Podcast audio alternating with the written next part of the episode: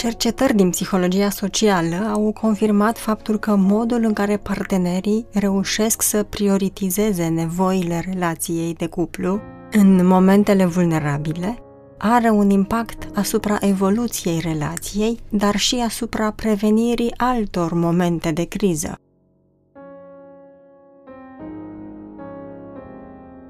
Adică, cu cât ambii parteneri sau cel puțin unul dintre parteneri va reuși să prioritizeze nevoile relației, cu atât aceasta, adică relația, va putea evolua înspre o redefinire mai profundă a intimității și relația va câștiga mai multă stabilitate.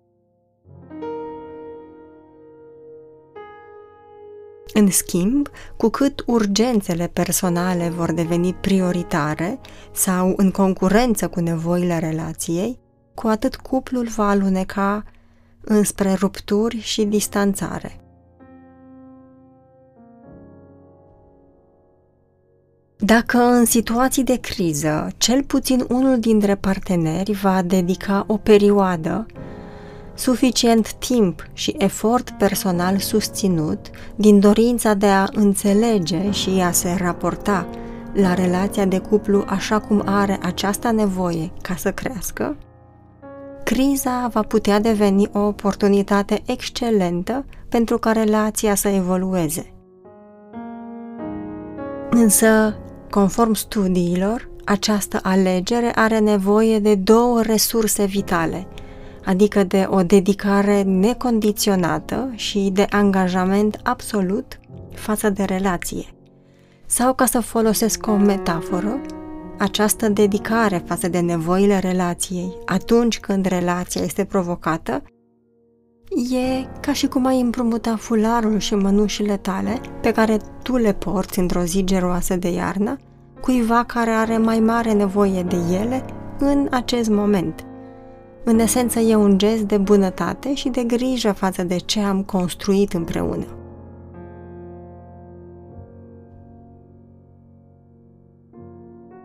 Beneficiul alegerii relației înaintea urgențelor personale este trăit ca o formă de sacrificiu, de renunțare la sine, însă, surprinzător, studiile confirmă că cu cât disponibilitatea și satisfacția față de sacrificiul pentru relație este mai mare, cu atât relația va putea deveni mai satisfăcătoare și mai stabilă, mai ales atunci când această alegere are ca și scop îmbunătățirea calității vieții în doi. Această alegere este diferită de renunțarea la prioritățile personale. Sacrificiul ca o formă de angajament profund față de bunăstarea relației e diferit față de cel înțeles ca o formă de evitare a conflictelor sau de convingerea că sacrificiul aduce costuri personale. Aceste asumții nu sunt benefice bunăstării în doi, ba din potrivă, ele contribuie la fragilizarea relației.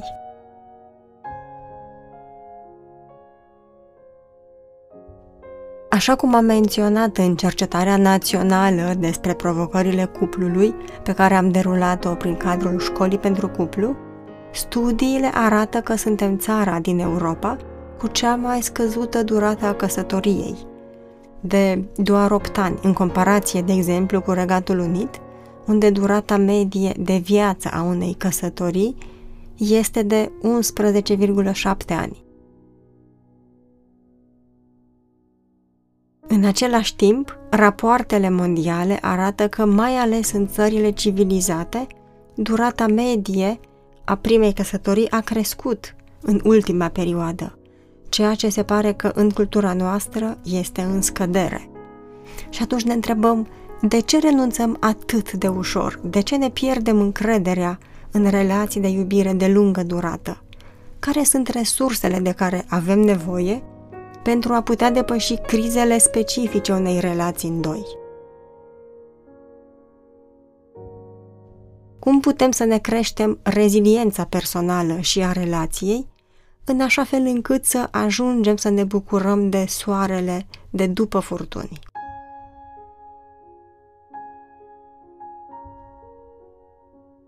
Salut! Mă bucur să te regăsesc la un nou episod Mind Education Podcast. În acest episod o am alături pe Domnica Petrovai într-o discuție despre etapele, impactul și gestionarea crizelor din relația de cuplu. Domnica este terapeut de cuplu și de familie de peste 25 de ani, e fondatoarea Mind Education și Școala pentru Cuplu și cea care a construit programul de formare pentru terapeuții de cuplu denumit Cuplu Conștient. Este de asemenea autoarea apreciatei cărți Iubește și fi iubită, aproape totul despre relația de cuplu. Eu sunt Mara Bria, doctor în psihologie la Mind Education și Școala pentru Cuplu și gazda Mind Education Podcast. Îți mulțumesc că ne ești alături și te invit, dacă găsești această discuție utilă, să o dai mai departe și altora.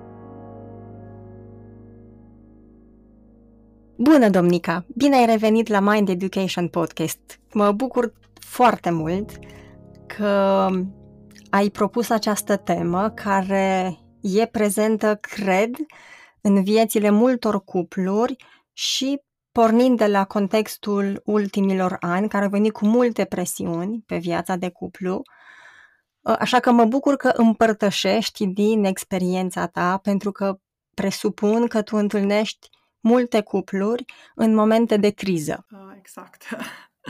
Mulțumesc mult pentru invitație. Cred că este o temă foarte valoroasă prin, și prin utilitatea ei uh, și pentru că, așa cum spuneai, pandemia a potențat și uh, amplificat tensiunile în multe cupluri. Uh, unii dintre ei au ales mai degrabă separarea sau divorțul, uh, dar și pentru că criza face parte din evoluția oricărui cuplu. Adică chiar dacă cei care ne ascultă acum sunt într-un moment bun al relației, înțelegerea crizei îi pot ajuta să prevină ruptura uh, radicală, cum este un divorț, și să traverseze perioada de criză cu mult mai multă înțelepciune, fără să își provoace uh, răni unul celuilalt uh, care să ducă la resentimente. Uh, uite, foarte multe idei din ce ai punctat tu de la care e contribuția contextului, dacă o criză vine dinspre interior sau dinspre exterior, ce înseamnă evoluția unei crize, cum putem să o gestionăm, dar aș vrea să începem cu o întrebare mai simplă. Cum arată o criză în relația de cuplu? Sau probabil cele mai frecvente crize pe care le întâlnești în viața de cuplu? Sunt câteva, să spunem așa, semne ale faptului că relația este într-un moment de criză uh, și cum arată ele. În primul rând, uh, cei doi sau unul dintre ei are un uh, puternic sentiment de, sau din ce în ce mai puternic sentiment de nefericire, singurătate, deznădejde, cumva o stare de oboseală și epuizare după multe certuri și reproșuri. Nu întotdeauna cei doi parteneri sunt uh, sau simt același lucru. De multe ori, um, unul dintre parteneri um, percepe uh, deconectarea mult mai puternic sau mai devreme, celălalt um, e mai puțin în contact cu ce se întâmplă în relație este și motivul pentru care de multe ori unul dintre parteneri pare foarte uimit în momentul în care aude faptul că, nu știu, soțul, soția, partenerul se simte nefericit. Uh, și aici e foarte interesant și dacă ne uităm la perspectiva de timp, poate unul dintre parteneri uh, are sentimentul că starea de nefericire sau nemulțumire durează de câțiva ani, 3, 4, 5 ani, în timp ce celălalt partener percepe cumva uh, tensiunea din relație de câteva luni. Uh, și sigur că te poți întreba cine are dreptate sau despre ce este vorba. Uh, deci cumva asta este un, un prim semn că cei doi au intrat în această etapă uh, extrem de valoroasă, o să vedem așa pe parcursul conversației noastre, dar foarte dificilă emoțional. Uh, al doilea semn este lipsa de investiție, angajament față de relație, adică cei doi investesc mult mai mult și petrec mult mai mult timp cu copiii, prietenii, propriile pasiuni, uh, munca, uh, fără un timp dedicat cuplului. Pare cumva că uh, relația de cuplu este așa pe ultimul loc sau cumva nevoile cuplului apar foarte rar în conversațiile lor. O un al treilea semn uh, mai dureros este infidelitatea, fie ea emoțională sau uh, uh, și sexuală. Uh, în momentul în care unul dintre parteneri uh, cumva resimte deconectarea și alege să iasă din relație prin, printr-o relație extraconjugală, cumva ele toate arată, cum am spus mai degrabă, faptul că uh, după etapele de uh, îndrăgostire și formare a relației de cuplu încep să apară provocările uh, și fiecare dintre cei doi parteneri funcționează în mod diferit. Da? Poate unul dintre ei alege infidelitatea, celălalt alege cumva centrarea pe muncă sau uh, pe copii, dar ce au comun cu toții cumva e acest sentiment de deznădejde, nefericire, uh, neîncredere în viitor, o teamă legat de viitor, nu mai văd sau nu mai anticipă uh, momente bune în cuplu, cum se întâmpla înainte, ci mai degrabă o stare de deznădejde și de insecuritate legat de ce se va întâmpla de acum încolo în relație.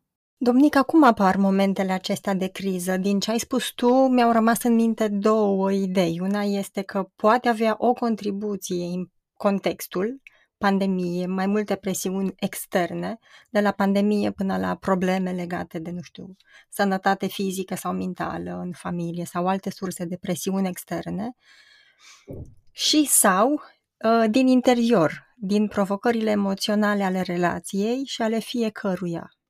Bună întrebare, pentru că uneori um, și asta aud foarte des, mai ales la începutul cumva momentelor de criză sau uh, înțelegerea a ceea ce înseamnă criza, uneori este plasată cauza cumva în afara dinamicii relației. Și aici asigur că, uh, nu știu, poate fi, de exemplu, pandemia sau o problemă de sănătate, nu știu, a părinților sau unei rude apropiate sau o problemă de sănătate a cuiva din familie, inclusiv uh, a unuia dintre parteneri. Uh, foarte des aud această justificare, cum e, de exemplu, depresia. Cred că soțul meu are depresie și ăsta e motivul pentru care este nefericit în cuplu problema nu este a noastră, a relației, ci problema este depresia. Sigur că depresia sau anxietatea sau uh, alte provocări emoționale au o influență puternică, însă uneori ele sunt cumva răspunsul la deconectarea uh, din cuplu. Uh, și dacă ne uităm la cumva rădăcina crizelor, de ce ajungem într-un moment de criză uh, și, cum spuneam la început, uh, criza este o oportunitate de redefinire a intimității. Criza apare pentru că începem să devenim din ce în ce mai apropiați uh, unul de celălalt, fără alți distractori, da? cum este, de exemplu, munca, nu știu, casa, fără noutatea începutului.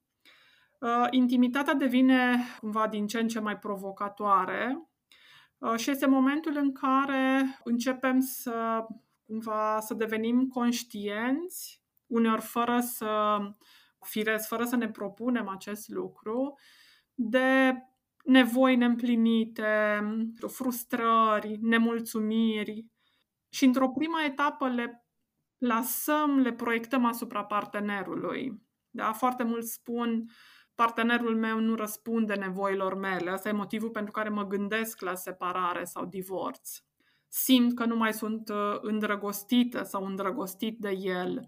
Încep să resemnific cu totul istoria relației. Cred că de la început nu l-am iubit sau nu am iubit-o.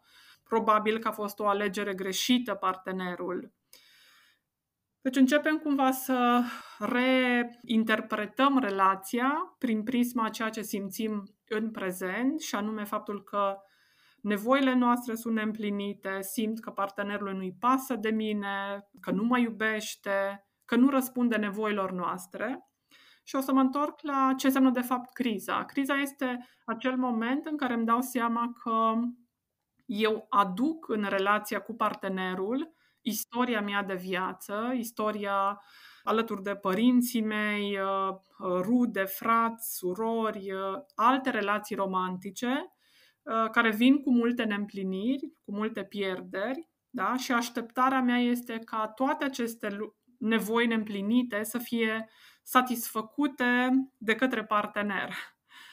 Uneori cei doi asta și simt, simt cumva că partenerul se așteaptă de la el sau de la ea să fie un, un fel de părinte surogat, adică să-i ofere ceea ce nu a primit din partea părinților. Și iarăși un sentiment foarte puternic care apare în relație este dacă, de exemplu, ne uităm la o, una din frecventele nemulțumiri care apar în cuplu, și anume uh, lipsa de apreciere, lipsa de uh, validare, partenerul spune oricât de mult îi spun că îl apreciez sau o apreciez, îmi dau seama că nu ajunge la el sau la ea, ceea ce arată că, de fapt, în spatele acestei nevoi de apreciere stau acele experiențe emoționale dureroase din istoria personală care s-au trezit datorită intimității da? și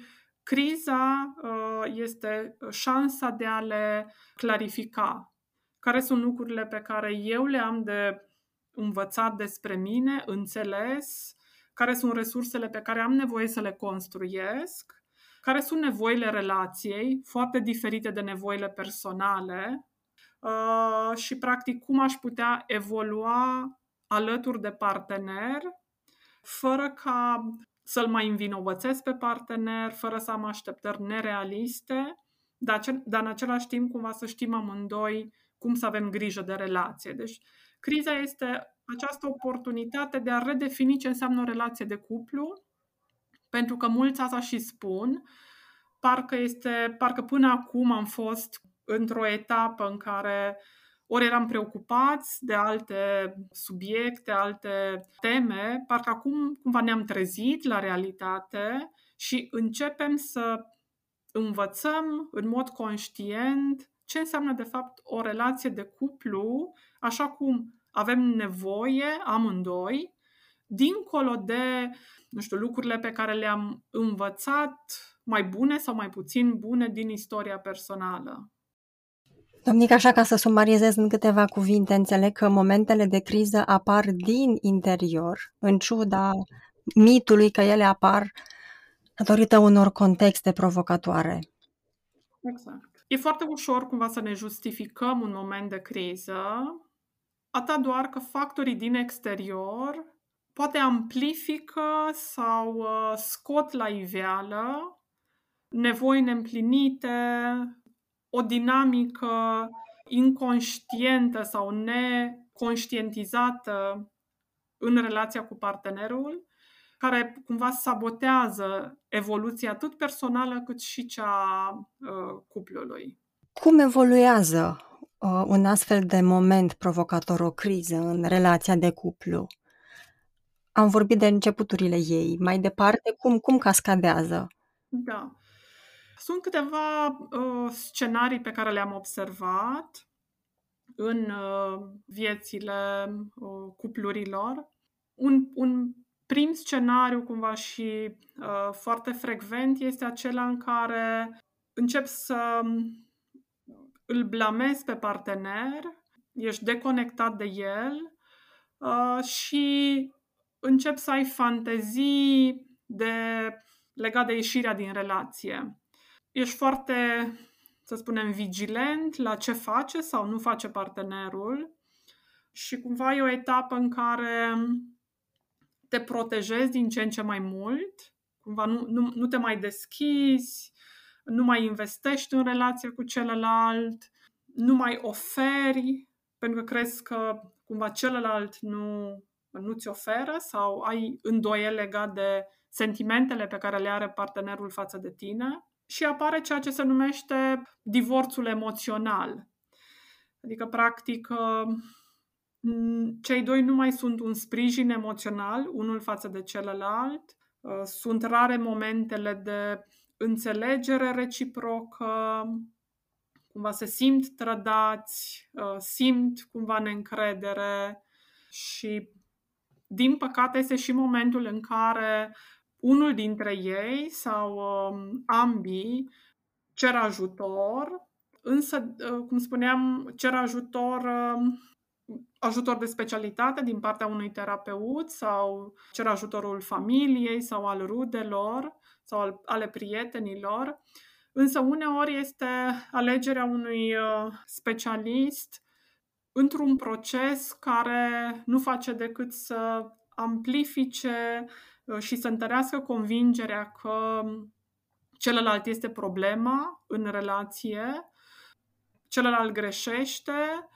și cumva singura soluție pe care o vede partenerul este aceea de a uh, ieși din relație, da? de a-și pregăti separarea sau uh, divorțul.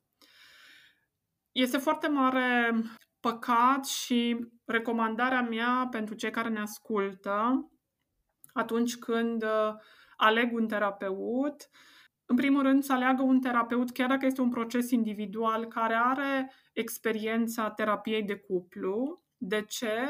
Pentru că e foarte important să înțeleagă dinamicile uh, sau dinamica relației Uh, fără să fie un proces care să ducă uh, la blamarea celuilalt sau neînțelegerea contribuției pe care o are în relație. Un terapeut care să creadă în cuplu, care are experiență cu cupluri care au depășit momente de criză uh, și poate vi se par întrebări nepotrivite, însă e foarte important să le adresați direct pentru că la urma urmei este vorba de viața voastră, de mm, o căsnicie care poate fi reclădită. De cele mai multe ori, terapia de cuplu duce la prevenirea divorțului atunci când terapeutul are experiența de a fi alături de cupluri în criză și a cuplurilor care depășesc criza. Da? Studiile spun că 80% din cuplurile aflate într-un moment de criză pot depăși criza. Asta ce înseamnă? Înseamnă că relația devine din ce în ce mai profundă, uh, cei doi parteneri înțeleg semnificația crizei. Ce înseamnă asta? Înseamnă că fiecare își dă seama care este de fapt sursa reproșurilor. Dacă, de exemplu, uh, îi reproșez partenerului faptul că nu mă apreciază, un proces care să integreze uh, dinamica relației te va ajuta, pe de o parte, să-ți dai seama de faptul că ai tu o dificultate ce ține de non-acceptare, adesea te simți respinsă sau respins, proiectezi asupra celuilalt și a celorlalți respingerea. Într-o mică măsură ești familiarizată sau familiarizat cu nu știu, aprecierea celuilalt, recunoștința față de contribuția celuilalt la bunăstarea ta și felul în care tu gestionezi momentele de momentele decizionale sau um, când aveți perspective diferite, contribuie la, de exemplu, criticismul partenerului. este un, un, un, o muncă emoțională din partea ambilor care arată cât de valoroasă este perspectiva în care ne dăm seama cât de mult depindem unul de celălalt. Și o să mai dau un exemplu, să spunem dacă celălalt partener are mai degrabă insecurități uh, care vin din istoria de viață, uh, din zona abandonului sau trădării, abandon care se manifestă printr-o uh, uneori o grijă și protecție excesivă față de partener. Această protecție va fi percepută de cineva care trăiește frica de respingere ca o lipsă de apreciere.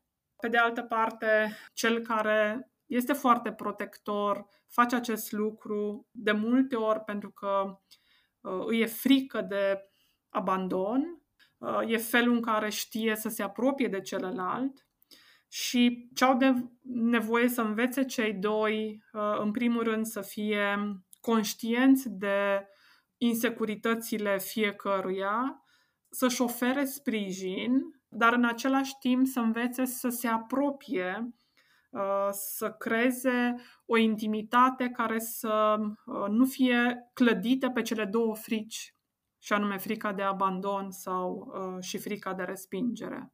Spuneai la început că aceste crize sunt oportunități excelente tocmai pentru a redefini intimitatea, înțelegând care sunt contribuțiile fiecăruia în dinamica relației.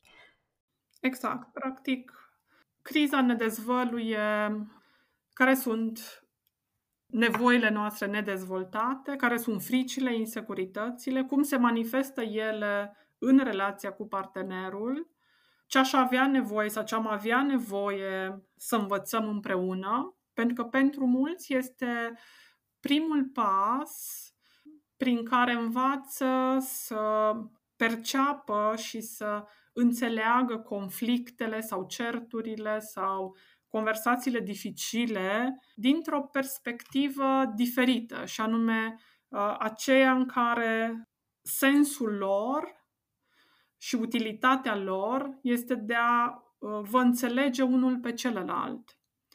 Uh, faptul că aveți perspective diferite vă îmbogățește înțelegerea.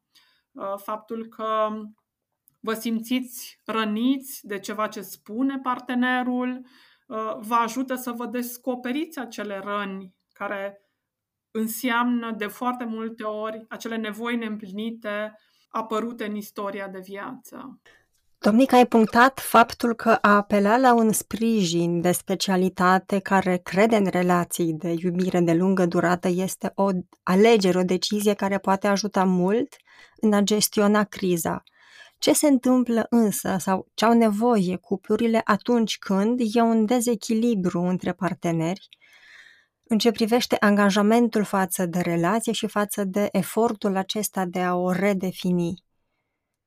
Presupun că multe relații sunt în acea etapă în care chiar dacă unul dintre parteneri semnalează că au nevoie de o schimbare, celălalt este în altă etapă, în altă poziționare față de relație.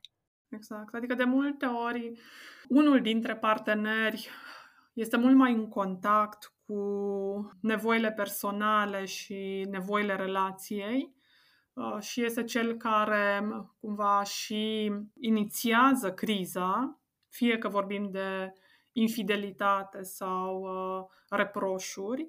Și este foarte posibil ca celălalt să refuze sprijinul. În multe situații, unul dintre parteneri caută un sprijin de specialitate și celălalt refuză. Uh, sigur, având motivații personale, uh, se întâmplă însă ca după ce unul dintre parteneri începe un proces terapeutic asumat, asumat înseamnă că conversațiile pe care le are cu partenerul, felul în care el răspunde acuzațiilor sau reproșurilor vine dintr-un loc asumat, adică fără să întrețină uh, blamarea reciprocă, învață să-l asculte pe celălalt, învață să fie în contact cu durerea celuilalt și uh, de multe ori efortul unuia dintre parteneri duce la depășirea crizei, pentru că în momentul în care uh, răspunsul tău nu este unul punitiv, știu, punitiv înseamnă că îți retragi afecțiunea, îți retragi implicarea, angajamentul, cumva te deconectezi de partener cu frustrare, furie, nemulțumire, resentimente. Practic, ce se întâmplă în dinamica relației este că întreține neîncrederea, nesiguranța, care nu-l ajută pe celălalt partener să uh, revină cu mai multă încredere în relație. Uh, dar sigur că există și situații în care, în ciuda efortului unuia dintre parteneri, uh, și efort înseamnă asumare, cumva o asumare radicală a contribuției, răspunsul celuilalt să nu fie unul uh, așteptat, adică să rămână după probabil o perioadă lungă de timp, câteva luni, un an, un an și jumătate, uh, să rămână deconectat, ceea ce va însemna pentru uh, partener faptul că pentru el este mai degrabă sau intră într-o etapă de discernământ, are nevoie să ia o decizie Uh, dacă să rămână în uh, continuare în relație și să depună un efort uh, sau e nevoie să iasă din relație. Recomandarea mea și ce am observat din experiența altor cupluri, perioada de criză, criză, ambivalență, confuzie, este o perioadă mult mai lungă decât poate Uh, ne așteptăm sau anticipăm, adică înseamnă o perioadă de minim câteva luni, un an, un an și jumătate până la doi ani. Este, mai ales când vorbim de prima criză, este cea mai lungă criză din uh, istoria unei relații, cea mai provocatoare, uh, unde cei doi sau unul dintre parteneri, cel care a decis să lupte pentru relație, crede în relație, își dorește ca relația să se reclădească, are nevoie să accepte că procesul va dura, are nevoie de multă răbdare uh, și de a-și um, trăi perioada fiind conștient că nu poate conta emoțional uh, pe partener, deci practic nevoile uh, firești ce țin de o relație nu vor fi împlinite, deci cumva ești pe cont propriu, dar ești pe cont propriu congruent uh, sau congruentă cu o, un lucru extrem de valoros și anume conștient de faptul că tu e posibil să ai mult mai multe resurse în acel moment pentru a sprijini căsnicia, relația să evolueze dintr-un moment critic foarte dureros către o relație mult mai uh, matură, profundă, conștientă, care să ducă la împlinirea celor doi și o evoluție a relației. Deci merită efortul uh, și dintr-o perspectivă, cumva, să spunem, dezvoltării personale, dar și din perspectiva integrității personale, apropo de cât de mult crezi tu, de fapt, în cuplu, în iubire, și ce înseamnă asta? Înseamnă că faci, depui un efort, gesturile pe care le ai zi de zi sunt mai degrabă congruente cu această valoare și nu ieși din relație mult prea devreme. Marea provocare într-un moment de criză este această ieșire înainte ca în, înainte de a depune un efort de lungă durată fără rezultate imediate. Uneori ce observ este că după câteva luni, poate un an, mulți își pierd răbdarea, s-ar fi așteptat să, să vadă rezultate mult mai devreme și, din păcate, unii dintre ei renunță. Însă îi încurajez uh, să continue propriul lor proces. Nu vorbim de sacrificiu sau subjugare sau uh, Uh, nu știu, renunțare la propria persoană, ci din potrivă, cumva, mai degrabă de a îți acorda un timp în care să-ți dezvolți resursele personale de a relaționa diferit cu partenerul, uneori prin efortul de a-ți îmbunătăți relațiile cu copiii, relațiile cu colegii, relațiile cu familia. uh, și toată această muncă emoțională și acest efort de cele mai multe ori se vede în redefinirea intimității în cuplu. Domnica, pentru cei care aleg să depună acest efort dificil, dar conștient, care sunt primele repere că relația merge într-o zonă dorită, așteptată, cu o redefinire a ce înseamnă relația? Da. Uh, ce le recomand uh, celor care sunt în astfel de momente, în primul rând să fie atenți la momentele în care ei îl blamează pe partener, pentru că ăla e un moment în care practic nu ești angajat în proces. Și sigur că uh, dacă ne uităm la faptul că de cele mai multe ori prima criză are o durată de aproximativ 2 ani, cu certuri uh, dureroase, cu multă îndoială uh, și sigur vorbim de 2 ani de criză, dar criza a fost cumva începută mai de mult, cu o deconectare uneori lentă, pe care poate unii nu o sesizează. Primul lucru la care e important să fim, să fim atenți este momentul în care am tendința să dau vina pe celălalt, pentru că ăla e un moment în care mă deconectez de asumarea conștientă a muncii mele emoționale, care înseamnă angajamentul față de relație. Să, să observ momentele în care poate am tendința să fiu punitivă sau punitiv, da? să-l judec pe celălalt, să fiu reactivă în conversațiile cu celălalt. Observațiile mele sunt uh, că în momentul în care unul dintre parteneri reușește o perioadă mai lungă de timp să nu atace, să nu pedepsească, să nu reproșeze, să nu fugă în fantezia uh, ieșirii din relație sau învinovățirii partenerului, se creează un spațiu de siguranță în relația celor doi și pas cu pas cei doi uh, și partenerul începe să se reconecteze la relație. Uh, dar, cum spuneam, s-ar putea ca aceste gesturi să vină după o perioadă lungă de timp, pentru că a apărut neîncrederea. Lungă de timp înseamnă probabil, nu știu, după un an, un an și ceva. Înseamnă reapropieri, da? înseamnă uh, primii pași de asumare.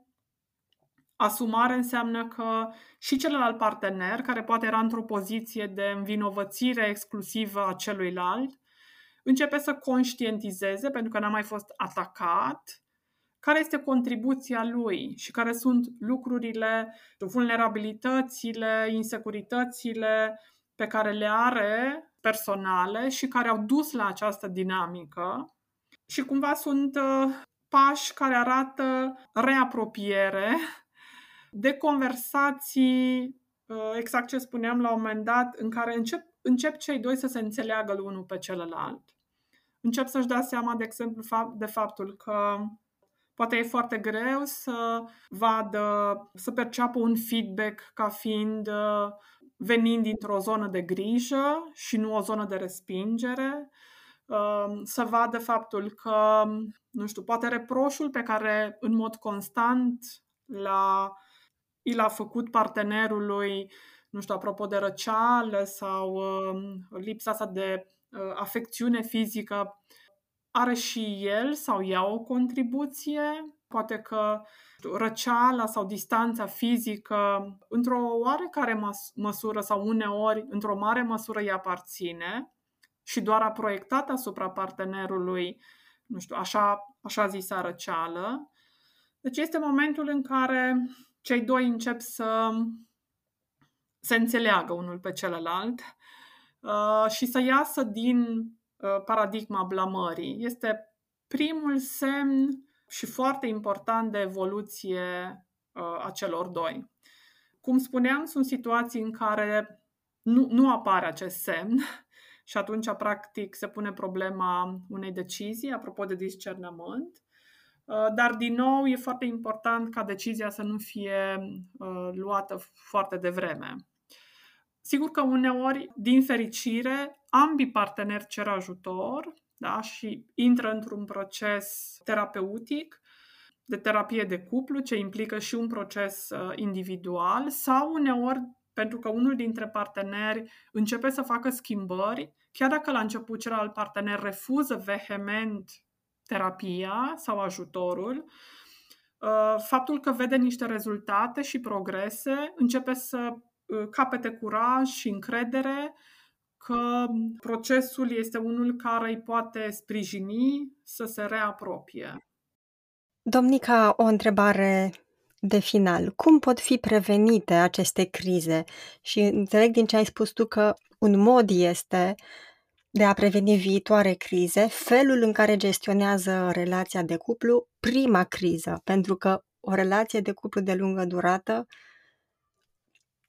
poate avea mai multe crize cu care se confruntă. Cum pot fi ele prevenite și când începe de fapt munca emoțională? Și aici iarăși altă idee este începe doar în criză sau uh, e important acest efort emoțional înainte de a începe momentele provocatoare?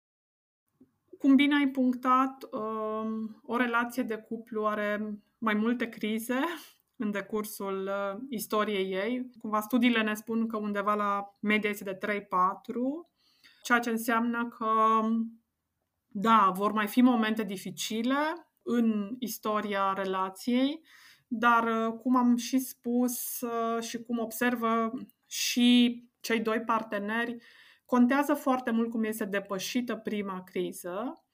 Depășită înseamnă că nu rămân împreună cei doi pentru că le este foarte frică să o ia de la capăt, pentru că îi leagă o istorie, poate au un copii, casă, multe experiențe și rămân mai degrabă din obișnuință sau confort, dar nu au rezolvat profund cauzele crizei. Criza poate fi intensitatea crizei, pentru că ea oricum va apărea, poate fi mult influențată de o deschidere către înțelegere de sine, cum a influențat trecutul, ce impact a avut asupra mea, cum trecutul se vede, se reflectă în felul în care eu um, gestionez, de exemplu, conflictele sau crizele, uh, ce am învățat de la relația cu părinții mei despre conflicte sau despre cuplu. Și ar fi grozav ca aceste întrebări cei doi să le aibă de la începutul relației și poate cel mai la îndemână și pentru cei care ne ascultă ar fi să se uite la momentele în care certurile lor se sfârșesc în același mod. Când își dau seama cumva că se ceartă, mă rog, din diverse motive, dar uh, cumva finalitatea este aceeași, amândoi rămân supărați sau chiar dacă unul cedează, tocmai ca să nu mai fie conflicte, rămân amândoi cu o uh, frustrare, cu o nemulțumire, fără o înțelegere mai profundă a cauzelor certurilor, pentru că de cele mai multe ori certurile le avem din motive aparent superficiale, dar ele ascund acele frici, insecurități care vor fi foarte prezente în momentul de criză. Recomandarea mea ar fi să vă preocupe relația de cuplu înainte de momentele în care certurile devin mult prea frecvente. Uh, dacă sunteți într-un moment în care uh, certurile uh, se încheie, cel puțin din partea unuia, cu un sentiment de neînțelegere, de deconectare, v-ar ajuta să cereți ajutorul, pentru că aici vorbim mai degrabă de un proces de educație a ceea ce înseamnă o relație sănătoasă, matură, de cuplu, care este posibilă doar dacă ne înțelegem noi pe noi. Domnică, îți mulțumesc tare mult, foarte valoroasă discuția și sper să sprijine multe cupluri înspre a gestiona o criză cu maturitate fără decizii luate prea repede. Da. Asta este cumva și uh, recomandarea mea, pentru că e unul dintre cele mai importante lucruri din viața noastră, a multora dintre noi. Vă invit să aveți încredere că puteți primi un sprijin, o îndrumare, poate o altă perspectivă. Cunoașterea de foarte multe ori ne scoate din multe dificultăți și vă puteți uita la alte aspecte ale vieții unde ați cerut ajutor, ați cerut sprijin, ați cerut alte opinii și problemele s-au rezolvat. La fel se poate întâmpla și când vine vorba de o relație de cuplu. Avem multe lucruri de învățat, de cunoscut și apoi cumva de pus în practică pas cu pas cu uh, această cumva cu un sentiment așa profund de prețuire și cumva recunoștință pentru uh, iubirea pe care o clădiți amândoi în relația de cuplu. Ce frumos ai încheiat, Domnica! Mulțumesc tare mult! Mulțumesc!